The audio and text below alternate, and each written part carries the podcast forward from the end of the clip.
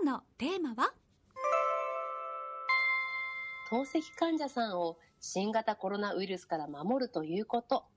というお話の後編です。はい。先週お話しいただいたお話の続きですよね。はい。はい、先週の内容は、あの、職員と患者さんの PCR をすごくたくさんやったんだとか、うん、あと透析のスキップをね、この日お休みって判断したり、食事停止だとか、更衣室を使用停止するんだとか、ビニールベッドを作ったぞとかっていうお話をしましたけれども、その続きですよ。これは本当にね、職員の努力の賜物なんですね。そして、患者さんが協力してくれたというのも本当にありがたいことでした。うんあの東子先生の本気の思いをすぐに受け止めてくれた、まあ、患者さんや 職員さんあってのことだったんですね。はい、そしてこう実現に向けて一丸となってくれる職員さんの存在って本当に心強いですよね。もうそれはもう財産だと思いましたね。それで、まあ、対策をねもうすべて保健所の先生にご相談しながら進めていったんですけれども、あの対策を考えてすぐに実行することができる組織は強いっていうふうにね褒めいただくことがあってそれは本当に嬉しかったです。いやそうですよね。組織となるといくら迅速な対応が求められても実行までの道のりは長くなることが常とも言えますけれども、まあ、そうじゃなかったというのが HN メディックの強みの一つというところでしょうか、ね、ありがとうございます。まあ、あのね、HN メディックが偉いというよりかは、うん。あの、実はね、うちが感染対策を即効性を持って実施できるのは、実はバックアップしてくれる組織があるからなんですよ。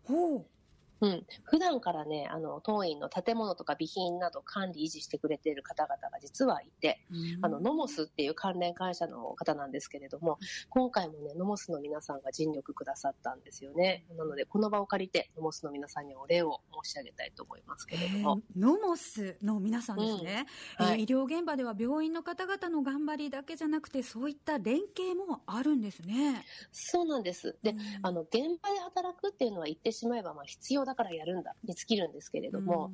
あの、バックアップする組織、バックアップする側っていうのは、その現場にいないんですよね、物理的に。で、いないのに現場を想像して必要なものを揃えるっていう、なんか、なんか何魔術みたいなことをしてくれているので、うん、本当にありがたかったです感染対策のバックアップっていうのは、例えば具体的にどういう動きになるんですかね？うん、あのね、例えばね、先週もお話しした具体的には、ビニールベッドですよ。あ、先週写真を拝見しましたが、何十台もある透析ベッド、一つ一つのマットレスに、ビニールシートがぐるりと巻かれていましたよね。はい、うんうん、あのベッドね作るとなったらビニールシートをロールで買わなきゃならないんですね。よく考えると、ね、え。ー、で実際の動きとしては私が保健所の先生と感染対策についてミーティングも顔付き合わせてミーティングしている中であこんなのどうでしょうって思いついたね、うん、私が。でで保健所の先生がいいですねってなったわけですよ。そうするとそのまんま私がそのバックアップ部隊のノモスに電話して、ビニールロールある？用意できる？ってすぐ電話するそうすると電話の向こうで何とかします。で、その日のうちにビニールロールが病院に届いたんですよ。その日のうちにですか？そう。それはすごいですね。でしょ？でね、あの、病院がね、大きくなればなるほど、こういう動きって鈍くなると思うんですけれども、あの、HN メディックはね、ギリギリ、もうこういう指示が通る大きさかなと思っていて、私は今回最大限そのフットワークの軽さを利用しても即できる対策を実行するっていう考え方で今もやっています。うん、で、今やれば明日の感染を防げるかもしれないと思うと大きいですよね。今やれば明日が変わるということですね。もうその通りです。心に響く言葉です。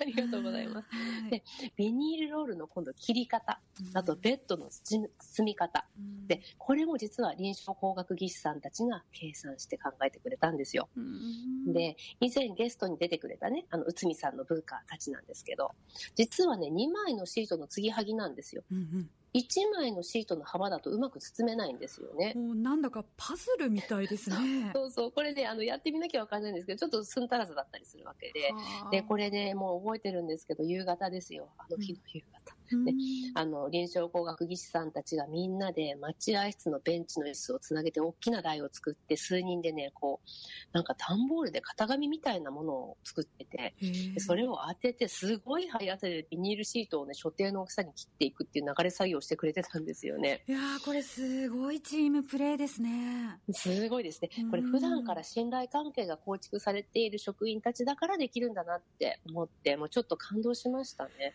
私も話聞いてるだけで胸が熱くなってきましたけれども、チーム医療っていう言葉ありますけれども、これ本当にワンチームっていう感じですね。その通りなんです。あの、感染対策の真っ只中ではもう事務方もね、すごいパワーを発揮してくれました。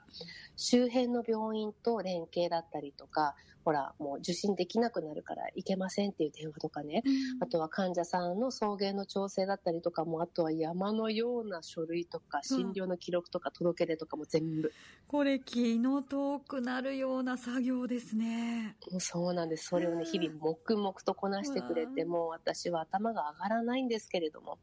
まあそしてね、実は事務方の大変さは実は今も続いてるんですよ、ワクチンで。そうか、今は患者さん、皆さんにワクチンを打ってる時期ですもんね。これ何百回分の書類が、しかも間違ったら大変なものが そう、そうなんです、そうなんです。で、あの、よくね、ワクチンに対する不手際が報道されてますけれども、あれがうまくいかないとか、破棄されたとかなんとか、あれもね、あの、ワクチンはもったいないけれども、うん、あれ自体あんまり私責めちゃいけないんじゃないかなって個人的には思っていますよ。うん、あの、本当に今医療現場、大変なんです。もう本当大変。うん、で、あのー、今私事務方の話しましたけれども、この事務方、要は看護師さんだったり、臨床工学技師さんだったり、あとお医者さんだったりっていう現場に出ていない裏方で頑張ってくれている方にスポットライトが当たることはあまりないんですよね。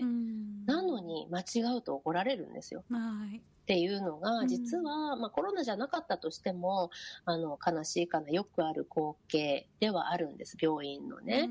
で、まあ、HL メディックだけでなくって、すべての医療現場の事務方さんのそういった頑張りに私はね、感謝したいと思って、コロナ禍でどんなに事務が頑張っているかっていうことをちょっと今日お話ししてみました。うん、あそうなんですね。あの医療従事者の方々、本当に事務の方々も含めて誰一人欠けてもなし得ない現場ということですね。はいうん、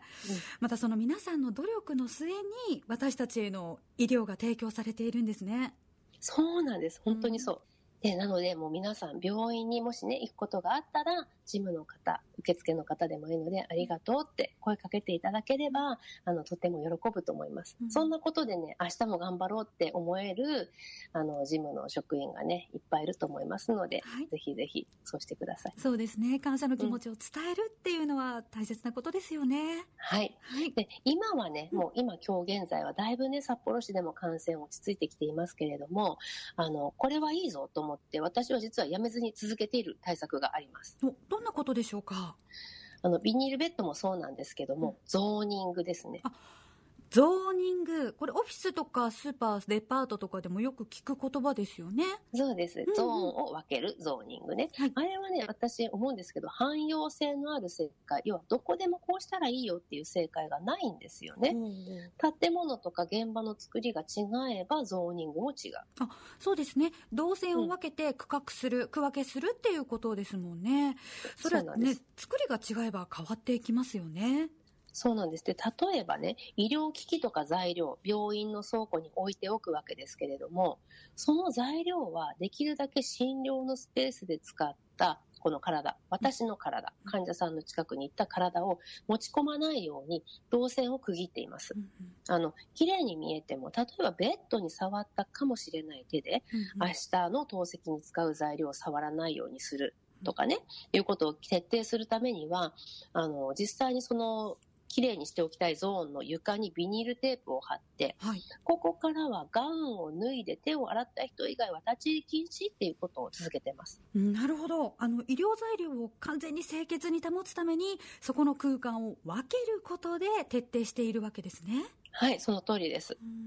で、透析通院はやめることができないものですから、まあ、そういった感染対策も続けるほかないというのも、またこれ大変ですね。うんあのね、大変なんですけど、これも習慣化すると強いと思いますよ。お確かにあの、どうしてもやらなければいけないことは、習慣にすることでストレスを減らすと先生、以前おっしゃってましたもんね。もうその通りなんです。なので、あのね、ワクチン打っても感染対策は皆さん続けましょうっていう話は巷でされてますけど、続くんですね、うん、ですから皆さん気を抜かずに対策を習慣化することで味方につけていきましょう。